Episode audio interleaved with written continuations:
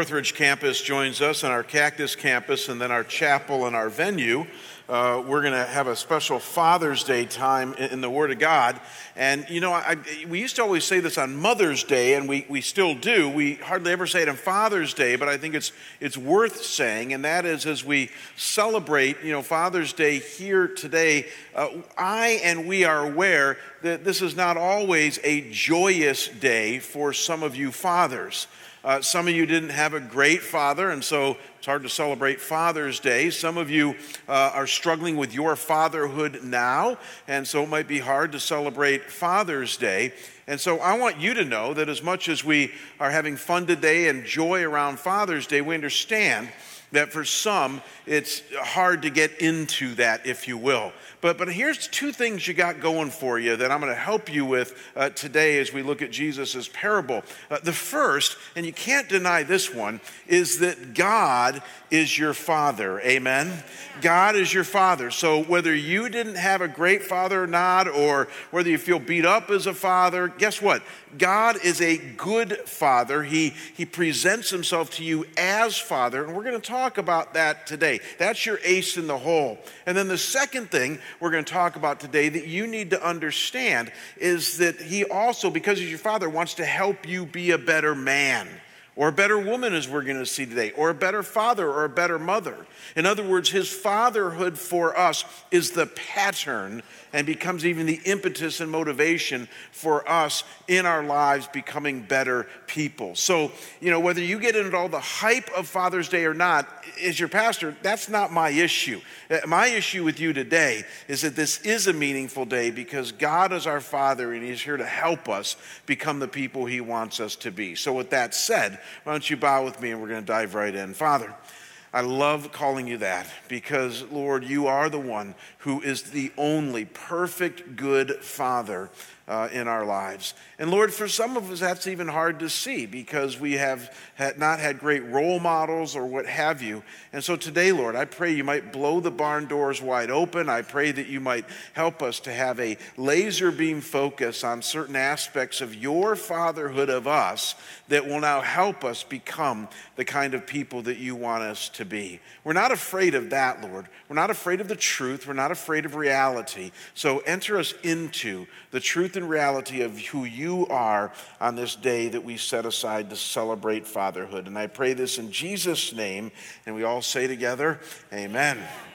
So, Here's what binds us all together. There's not one of us here today or at Northridge Cactus Chapel and Venue that doesn't love a good story. There's not one of us here today that doesn't love a good story. I mean, people tell stories all the time in culture today. You hear stories at work, around the dinner table, on the golf course, at bars, at school, and church, at small group. I mean, life is so much about stories, these little ditties about our experience and how we've even learned from them. And the good news is, is that Jesus told a lot of stories. In fact, it's primarily how he taught us about God. And his stories, watch this, were never too long, always fascinating, and always to the point. Some of you could learn from Jesus on how to tell stories. I have a friend of mine who tells such long stories, and you have a friend like this too. And about 10 minutes into a story that should have been three minutes, he'll say, and to make a long story short. And I'll think to myself, that ship sailed seven minutes ago. See, Jesus never did that. He never said, and to make a long story short, because his stories were always just perfect in length. They were fascinating, always to the point. And so, what we're doing for three weeks here in June at our church is we're parking in front of one of Jesus's most well known stories, what we call the story of the prodigal son. It's a simple story, really. It's about a son who leaves home way too early. He asks for his inheritance too early, like before his father is dead. And then he takes this inheritance and he spends it wastefully and sinfully. He hits rock bottom. He comes home. And then, as we saw last week, as we focused on the younger son, the father shows him grace.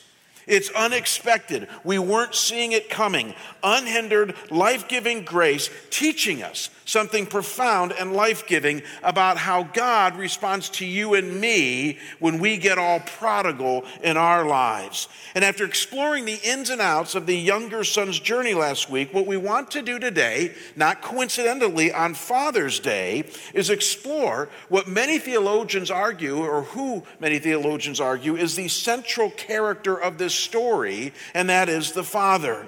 And though many veteran Christians are tempted to say right now, Well, I know all about the Father, I think we're going to catch you off guard today. We're going to take a look at a few aspects of the Father that many of us need to do a better job of maybe emulating in our lives. And so here's our main point today as we move deeper into our understanding of the Father in this story that we're going to pick up again this week. And here's our main point, and that is that if you know the Father, then what Jesus is going to tell us is become like the Father. Uh, that's what we need to hear this Father's Day. That if you know the Father of all, meaning God the Father, then what Jesus is going to slip under the door of our minds today is to say, why don't you become more like Him? Now, how do we see that in our story? I want you to think about this with me and tell me if this isn't true. When most people read the story of the prodigal son, the one that we're parked in front of for three weeks here, isn't it true that most people think that the whole point of this story is to learn to come home to the Father? That's the way most people read this story. So, whether you're the younger son who hits hard times and comes home to the father, or as we're going to see next week, whether you're the older son who's lost while he's still at home and needs to come home to the father, we tend to see this story as simply about sons learning to come home to the father, which represents us coming home to God. And that once we come home to the Father, we now stay on the farm, work the farm, and, and hopefully learn and grow and mature now that we're home. And I would submit to you that this is the way most people read the story of the prodigal son. And in many ways, that's correct. That is obviously what the story is about. But let me ask you could it be that Jesus also has an additional, even higher purpose in telling this story, namely that once we come home, once we have come to know the Father, that we then learn to become like the Father ourselves. And specifically like him in how we treat and receive prodigals into our lives as well. Could it be that what Jesus is getting at, in part in the story, is that we learn to grow up and begin to emulate what we have so powerfully experienced in our lives with God now to those around us?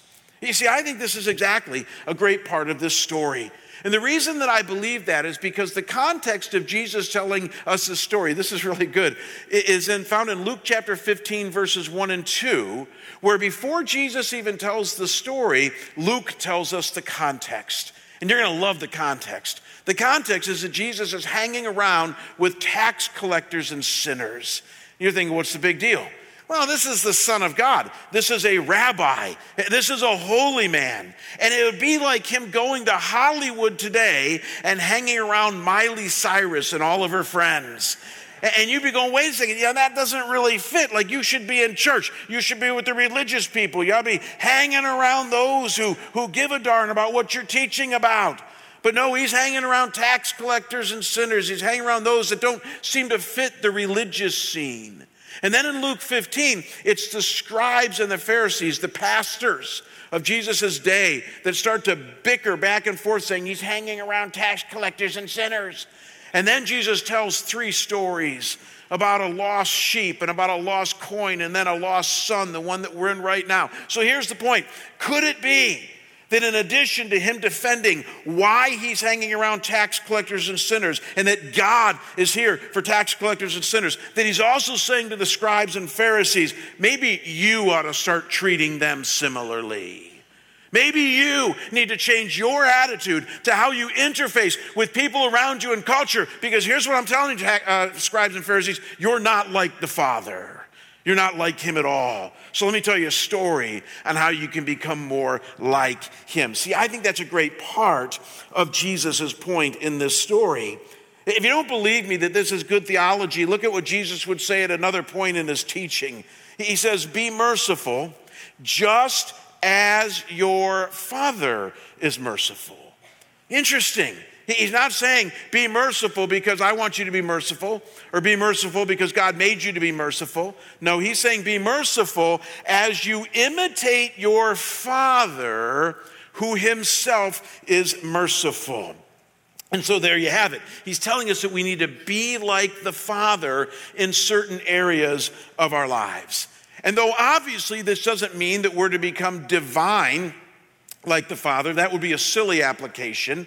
The question then does, does become well, in what ways are, do we, are we to become like God the Father? I mean, here it's merciful, but in our story, how does Jesus want us to become like the Father?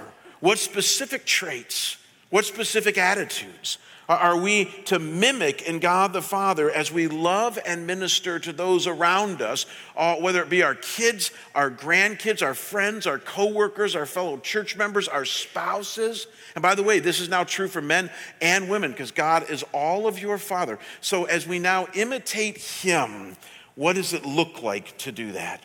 Three things this amazing story of Jesus teaches us. Three ways that we can become like the Father in loving those around us, even welcoming prodigals into our lives. And the first thing is to become welcoming to them, to become welcoming to them.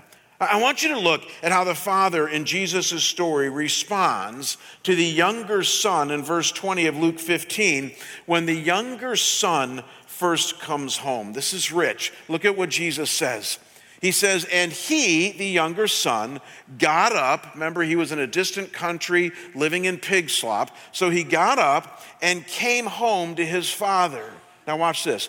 But while he was still a long way off, his father saw him and felt compassion for him and ran to him and embraced him and kissed him. Whoa. Now, now, we're going to park in front of this right now and show some of the uniqueness of the Father's response here. And I put a lot of it in yellow for you there so that you won't miss it. Notice first that it says that while this younger son was a far way off, his father saw him. Let's stop right there. But what hits me about that, gang, is that the father, for this to happen, the father must have been looking, right? Uh, the father must have been sitting on his front porch or looking out his front window, and this probably would have been a desert climate like we live in. So you can see a long way off. And on the horizon, as he was looking and longing and waiting, he starts to see that real small, because it'll be very far in the distance, sun coming toward him.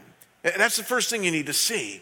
And the reason that's important is because part of being welcoming is being looking, and God is always looking for prodigals coming home. And so should we, as we're going to see. But we're not done. Then notice it says that this father felt compassion. Now, this you got to park in front of as well, because I want you to think of all the things a father might do or feel at a son who's coming home after taking a third of the inheritance, squandering it, hitting rock bottom, and now having no choice but to come home. Interestingly, the father did not initially feel anger. He wasn't going to say, You stupid son. He didn't feel fear. He didn't feel like, Oh my gosh, you could have killed yourself. He didn't feel that. He didn't even feel parental correction. I told you this was going to happen. No, it's fascinating. Out of all the things that the father could have felt that we men tend to feel in light of our children messing up, this father initially felt compassion. And boy, is that important. Boy, is that rich, because that's going to be key to this idea of welcoming. And sure enough, it says lastly here that the father ran to him and embraced him and kissed him. Now, Again, pause there because here's what you need to understand. Now let's look at Rembrandt's painting here that's on your bulletin cover as well. In Rembrandt's painting, recreating the scene of the prodigal son, he nailed who this father most likely was. In other words, if you look at the father here, you have an older, dignified, refined Jewish landowner that's being portrayed as a father. And that was almost surely who this man was. Because in order to have wealth back then, you had to be a, a, landowner. To have an inheritance, you had to be a landowner. So this guy almost likely was a very wealthy landowner, very dressed to the nines, dignified elderly man. And here's what you need to know he starts running to this son like Julie Andrews in The Sound of Music in the opening scene of that. Get that picture in your head. I mean, it's almost silly. It's almost like a schoolgirl who has a crush. I mean, that's what this father does. He abandons all diplomacy, he abandons all of his dignity and just starts running through the open desert to his son.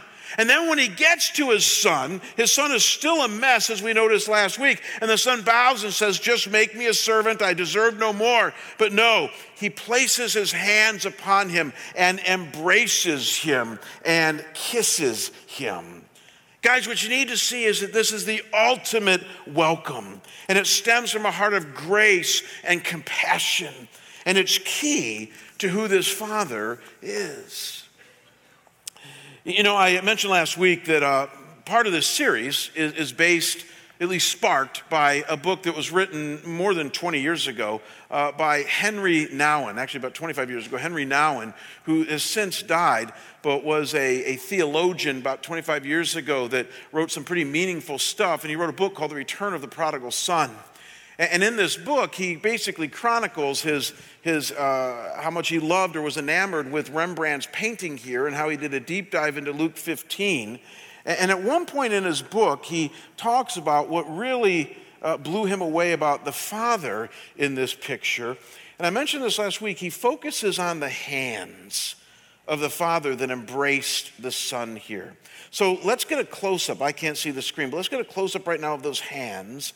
And as you're looking at the hands, let me read for you what Nouwen says hit him about these hands of the Father. He says it's all about the hands. The two are quite different. The Father's left hand, touching the Son's shoulder, is strong and muscular.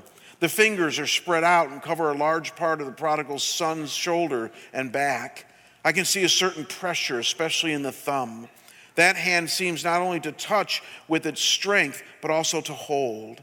Even though there is a gentleness in the way the Father's left hand touches his Son, it is not without a firm grip. He goes on to say, But how different is the Father's right hand? This hand does not hold or grasp, it is refined, it is soft, it is very tender. The fingers are close to each other, and they have an elegant quality. It lies gently upon the Son's shoulder. It wants to caress, to stroke, to offer consolation and comfort. It's a very different hand. And sure enough, when you look close, Nouwen is right. Rembrandt painted two very different hands on the Father here, and that was by design. Because he's trying to show on a spiritual level what God's hands are like when he receives prodigals back home. For our purposes today, maybe we'll call them welcoming hands full of strength and also warmth at the same time. They're the kind of hands that are hands of protection and hands of comfort at the same time. Or for those of you theologically minded, how about this? They're hands of truth and hands of grace at the same time. Those are the hands of the Father that welcome the prodigal home. Hands that grip, but hands that also soothe at the same time. Those are the spiritual hands that can best welcome a prodigal coming home. And so, before we move on to the second thing that we need to notice about the Father and Jesus' story here, let's not let this escape you and, my, you and me in our application. And let me ask you, what do your spiritual hands look like? Forget about your physical hands, but realizing that each of us have spiritual hands that we use to interact with those around us. What do your hands look like and do when it comes to imitating your Father? Are your hands beckoning those around you to come closer? especially those that might be in a prodigal mode. And when they come closer, are they embracing them with love and truth? Or, like so many in this world, watch this, are your hands pushing people away? Or maybe even worse, have they formed a fist ready to hit somebody that comes close to you, which would be the way of the world? What do your hands look like? And what do they do? I'm telling you, a lot hangs on how we use our spiritual hands when it comes to imitating the Father in Jesus' story here. A lot of our kids and grandkids, our friends, our coworkers, our spouses, I'm telling you, their future depends on what kind of hands we have. You know, I wrote about this in my, my book last year toward the end of the book, so if you didn't make it through the book, this will be a new story for you. But I, uh, I, I had an experience early on in my ministry about the power of spiritual hands. And it actually resided in two different churches a church that I interned at right out of seminary, and then my first church that I served at in Detroit, Michigan. And they represented two very different kinds of hands one that was very welcoming and healing, and one that, quite frankly, was not. The ones that weren't were the church that I interned with right out of seminary. And they didn't mean to be this way. It was just a large, rather corporate functioning church, and they were on the move and very aggressive and all that. And, and, I, and I landed a job as an intern there. And just suffice it to say, because this one was on me, I was very green. I was very bruised in my life, not having had a great relationship with my father. I was very fearful and timid. But at the same time, I was also very passionate. I was called to ministry. I was ready to be a minister. But this church was just way too much for me. It was hard for me to perform at any really high level with the fears that I had, and, and quite frankly, the help that I didn't feel I got at this church. And so it was a rough year for me as I was in this church. And at the end of it, I had my evaluation on how I was going to do in ministry. And have any of you ever uh, been given a backhanded compliment in your life? A backhanded compliment is a compliment like this Hey, for a fat guy, you don't sweat very much. That's a, a backhanded compliment, right? So you're saying something negative, but you're trying to make it positive. And that's what my, my interview or my, my exit interview at this church was like my boss called me into his office, and you know, there I am. I mean, young and, and, and very timid, and all that. And he, he essentially says, you know, it's kind of a rough year for you, and you really didn't, you know, meet our expectations and all of that. This is a church telling me that. And, and, and then they said, he said, but maybe this will help. And I thought, no, I doubt it. But he says, maybe this will help. And he, he said, you know, uh, you being at this church for this year was kind of like being in the major leagues and you batted about 150. Now, pause there. For those of you who don't know baseball, that's not a good batting average, okay? And I knew that. He said, maybe you've been batting like 150. He said, but you know, next year, when you go to a much smaller church and a much different church, it'll be kind of like going to the minor leagues, and I think you're going to bat better. And then he sent me out of his office. I, true story, I say this in my book. That was one of the very only times in my ministry that I felt like maybe I'm not called to the ministry. I went home to Kim and said, I just don't know if this is for me. Maybe God is saying, don't go into church work. True story, about a month later, I had an interview with a church in Detroit. The pastor flew to Chicago where I was to interview me. And I was in such bad shape. You should never do this in an interview. We're at Denny's. I was in such bad shape that I started bawling in the midst of the interview. I really did. He was asking me questions about my job and my dad and all these things, and I just lost it. I treated it like a therapy session. I just started to cry. And Kim's looking at me going, No, no, no, you know, this is not good. And we get done with the interview, and she's going, Well, maybe another church will give you an interview. And, and about a week later, I get a call from this pastor in Detroit, and he says, I'd like you to come to Detroit. I said, You do know this was the guy at Denny's, right? I mean, this was not like, because I know who you are. And we came to Detroit, and, and to make a long story short, yeah, some of you are going, I get that. To make a long story short, uh, he became, for the next nine years, the healing hands that I needed. He became a pastor who saw through my timidity, who saw through my crud, who saw through my father wounds, saw the calling, saw the passion, saw my love for Jesus, and said, I think we can make something of this. And I could tell you story after story about his hands, spiritually speaking, because they were tender hands. He gave me a chance, but at times they were very tough hands. He spoke truth to me all the time. And it became a healing place for my ministry, without which I could never be your pastor. So I ask you once again what kind of hands do you have? I've received both over uh, kinds of hands over my lifetime. And it's these welcoming hands that stand the best chance of healing. Now, we're not done yet. There's a second aspect to becoming like the Father, also contained in this powerful story of Jesus's, and it's a great challenge to an intense guy like me, and it's celebrating. Celebrating. I, I, this is powerful. I want you to look at verses 22 to 24 of Luke 15 and notice with me what the Father does next in this story of Jesus as he welcomes the Son home. It says, But the father said to his slaves, Quickly, bring out the best robe and put it on him, and put a ring on his hand and sandals on his feet, and bring the fattened calf, kill it, and let us eat and be merry. For this son of mine was dead, and he's come to life again. He was lost and has been found, and they began to be merry. Now, obviously, you can't miss the tone of celebration and joy here, but let's notice some of the minutiae that might help us in our own lives today. First, notice that word that's easy to gloss over the word quickly.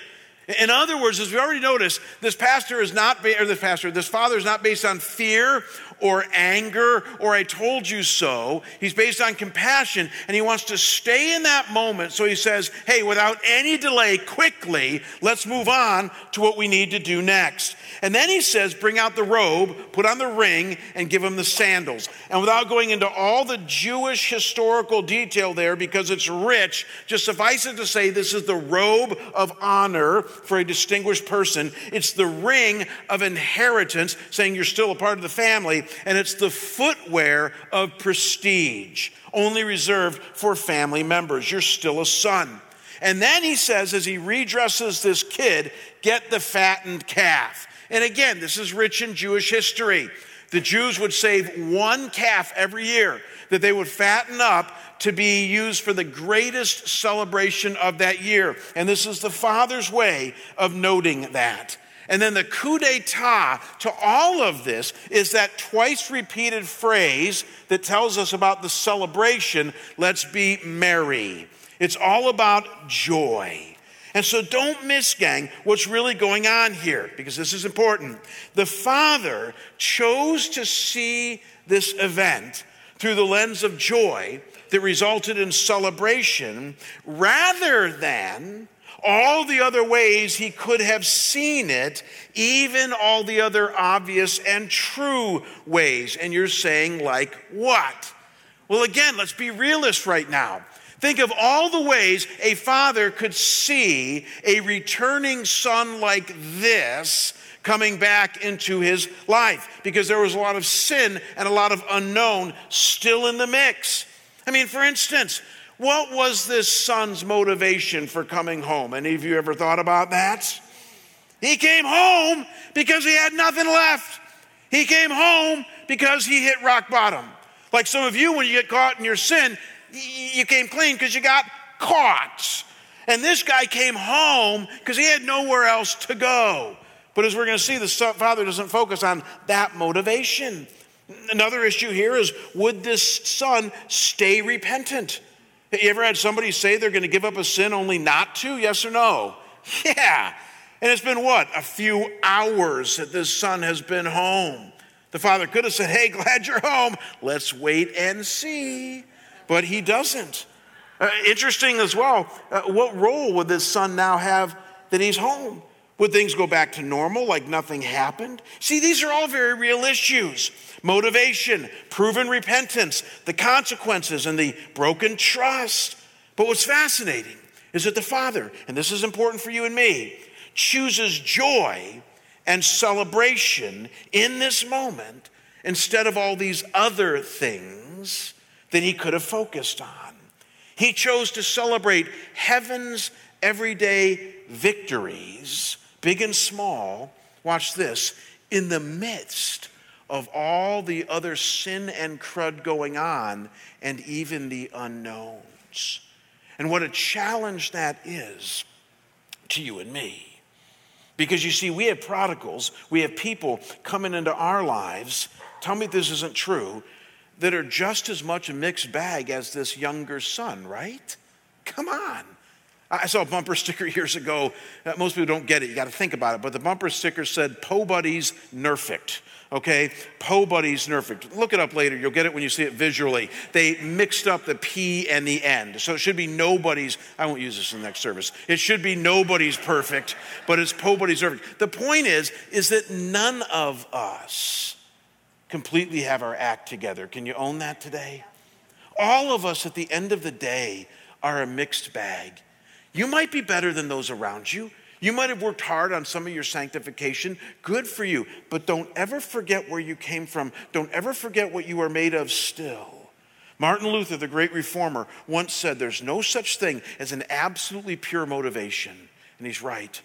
All of you, me included, we're a mixed bag on our best day. And as a result of that, we should have celebration and joy when there's even a small victory in the loved ones around us. And we should be the first ones, like this father, celebrating those victories. Because you have no idea, again, how incredibly, incredibly healing it just might be. I want to show you a picture. I didn't do this last night. Let's bring up the picture here. This is a picture of a group of, of uh, special need adults that were at the second church that I served once I became a senior pastor back in 1999 uh, through the year 2002. And uh, this is a fascinating group of adults here. This is uh, Mike here in the middle. He's severely dyslexic. And this is Alvin, uh, had a very, very low IQ. And this is Anne, again, from abuse and other things. She just was not all there. Uh, this is Jamie, again, like my name, and, and, again, just struggling as an adult. And Neil, do you remember this? Neil, get off your phone. Neil, do you remember uh, this guy's name here on the far left? I think it's Matthew. Anyway, I think that was Matthew. Look at him. He's on his phone. I know you say you're taking notes. You're not. You're checking sports scores. We know that. So, so this is that special needs class, and Neil was with me as our youth pastor when I was pastoring this church. Um, and, uh, and this is Kelly. Bless Kelly. And, and here's the st- backstory behind this, this Sunday school class. I'll get to the, some of their players in a minute. Uh, when these kids were all in the youth group growing up in this church, they were picked on mercilessly. I mean, they were not accepted because they were special needs kids uh, in this church and in the youth group there. They were really almost bullied. And then when they became adults, they became an annoyance to the other adults in this church. Uh, they couldn't worship very well, at least by the Baptist standards, and so they couldn't clap on tune and they couldn't stamp their foot on tune, and, and they were loud, and sometimes some things would set them off because there was some autism going on there, and they were distracting in worship. And then my favorite story about these, these adults was that they, they loved the elevator in this church. It was an older church with seniors, and they loved to play on the elevator. And they'd ride it up and down and treat it like a roller coaster. And let's just say it was kind of distracting. And the deacons didn't know what to do with this group of people. Their, their whole mindset was how do we rein them in? I'm going to get emotional at this. Until Al and Ruth came along. Al and Ruth were seniors in this church. And Al and Ruth saw this differently. They said these adults, they called them their kids, they need to be celebrated. They don't need to be held back. They need to be drawn together into a Sunday school class. They need to be loved on, welcomed, and celebrated for the amazing creations of God that they are. And so Al and Ruth developed the Sunday school class. They called themselves the Wings based on Isaiah 40, verse 31, where it says that those who wait on the Lord will mount up with wings like eagles. And they became known as the Wings Sunday School class. And they started to help them learn how to worship at least more appropriately by Baptist standards. They helped them learn how to interface with the other adults. Man, they just shepherded them like crazy. And my favorite thing that they did is that they, they, they went to the deacons and said, you know, these kids really do love the elevator. So instead of fighting them, why don't we make them in charge of the elevator? And why don't we tr- teach them how to help the seniors get on, and then they can push the buttons, ride them up, and help them to get off? And, and, they did that. And each week it was one of their turns to run the elevator. And these kids were, oh my gosh, they couldn't wait to have their turn with the elevator.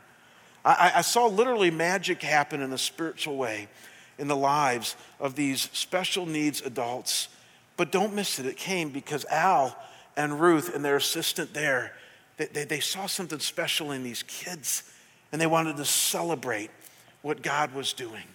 See, here's my point. We're going to move on. I, I don't know who you have in your life around you, but I know this. You have people in your life that God wants you to celebrate. And you think it's maybe a small thing, it's not. When we celebrate heaven's victories, little and small, it does something to the human spirit. It lets them know that they're loved, that they're unique. It lets them know that the Father, the Father, is real. And it becomes a healing that they might need just to get their life together a bit more. So we welcome them, we celebrate them. And then this is the greatest challenge, I think, to evangelical Christians today. And that is that the final thing we learn from the story about becoming like the Father is that we need to become impartial. We need to become impartial. In other words, this is a welcoming and a celebration, watch this, that is no respecter of persons. It is open and available to everybody that God brings your way. And again, what a great challenge this is to many of us, especially in the town that we live in. First, let's cement that this is what Jesus is saying. Reason we know that this is part of the narrative of the story here, and we're going to explore this more next week. And now, watch this is that the father in our story responds with the same welcome and celebration to the younger son, also then to the older son. We're going to see this more next week. The older son is going to be lost while still at home. The older son is going to cop an attitude and get angry and, and, and deal with his self righteousness, even though he never rebelled. And yet the father is going to go and treat the older son with the same welcome, with the same joy and celebration as he does the younger. Let me just give you a taste of this that we'll flesh out more next week. It says, But he, the older son became angry and was not willing to go into the party. In other words, he was just so mad that this father was not being more tough on the younger son. And then it says, and his father, watch this, came out. Pause right there. Remember this dignified father who ran to the younger son? Isn't it interesting? When the older son cops an attitude, he runs out to the older son and he begins entreating him. We'll see more what this means next week. But he, he just starts to basically say to this older son, Man, I love you. In fact, everything I have is yours. You still got the bulk of the inheritance.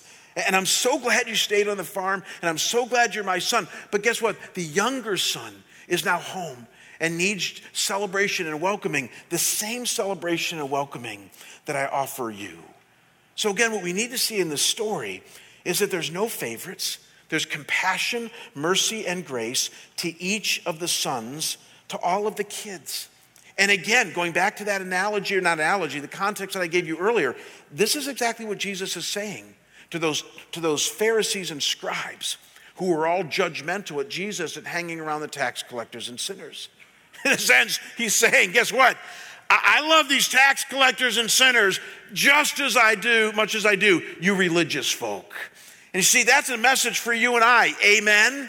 Sometimes we forget that God loves Howard Stern and Mick Jagger. Uh, the younger guys tell me I got to start picking on somebody else, but they're my favorites. He loves Howard Stern and Mick Jagger just as he much as he does you. And we forget that. And I'm not saying those guys are poster child for what Christianity looks like. They aren't. They're not even in the ring. But we need to remember that God loves them. That God longs and waits for all, as the Bible says, to come to repentance and come home to Him. And His offer of grace is universal. And so there's no partiality there in His offer of salvation. And so, how do we become like the Father? We need to begin and treat those around us as God does, welcoming, celebrating, and doing it in an impartial manner. So let's wrap this up. I'm going to do so with a word, a confession, and then I want to read you one final thing. Here's the word, and this is important for you to know God, our Heavenly Father, is always going to wait and welcome and celebrate lost ones coming home.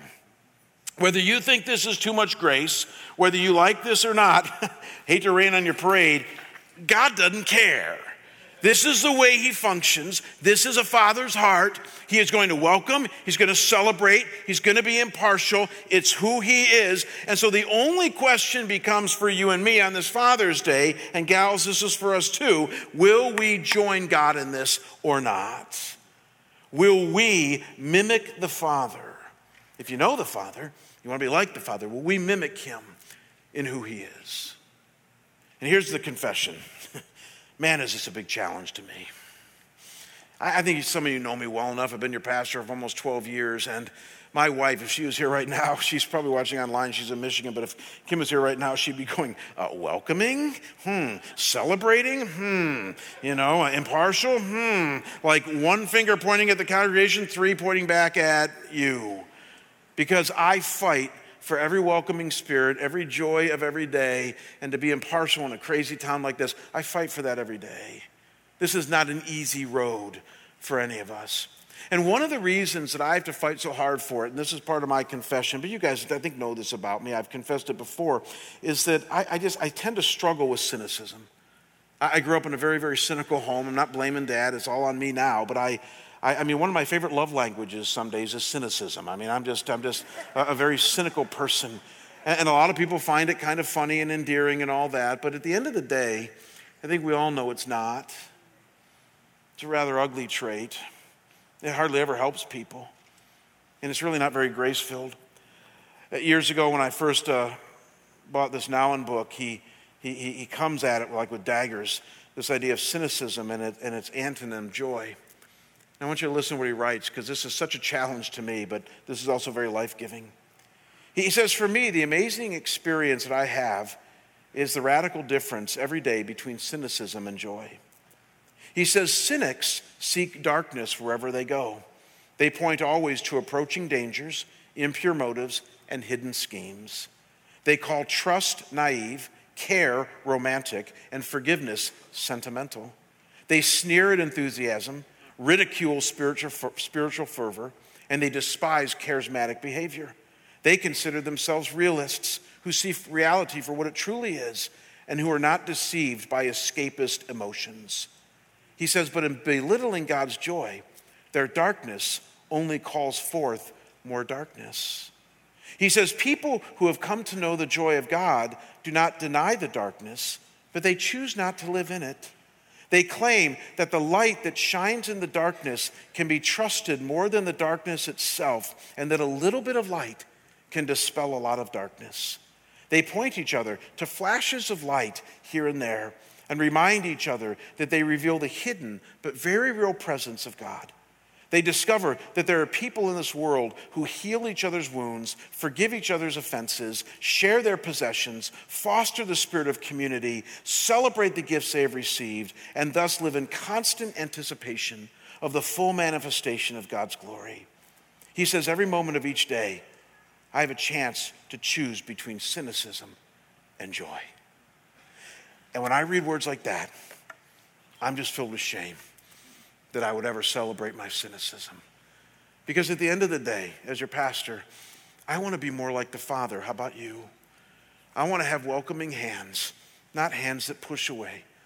I want to have a celebrating spirit that when you or anybody in my life comes to me, even with a small victory from heaven, I'm the first to say, let's just applaud. And I want to be impartial not falling into this city's trap of looking at people through socioeconomic eyes or where you live or what you do or what you've been through. No, it doesn't matter. We are all creations of Almighty God, and we are all valuable in His sight. And He wants us all to come home. And that's the kind of impartial spirit I think it's going to take. Happy Father's Day. If you know the Father, become more like the Father, welcoming, celebrating, and impartial. Let's pray, Father. Thank you for your word. Thank you that the story of Jesus, that is just so perfect because it comes from the perfect Son of God, contains truth that we need for our lives today. And Lord, what a great challenge it is to me to uh, live a life that's consistently welcoming and celebrating and impartial in the midst of all the crud going on around us. But Lord, we know that kind of grace is the kind of grace that can break through and bring the healing that so many people desperately need.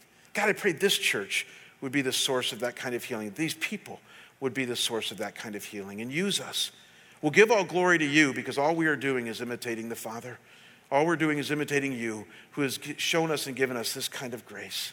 Soften our hearts, focus our minds. Maybe roll up our sleeves and get to work with the prodigals around us.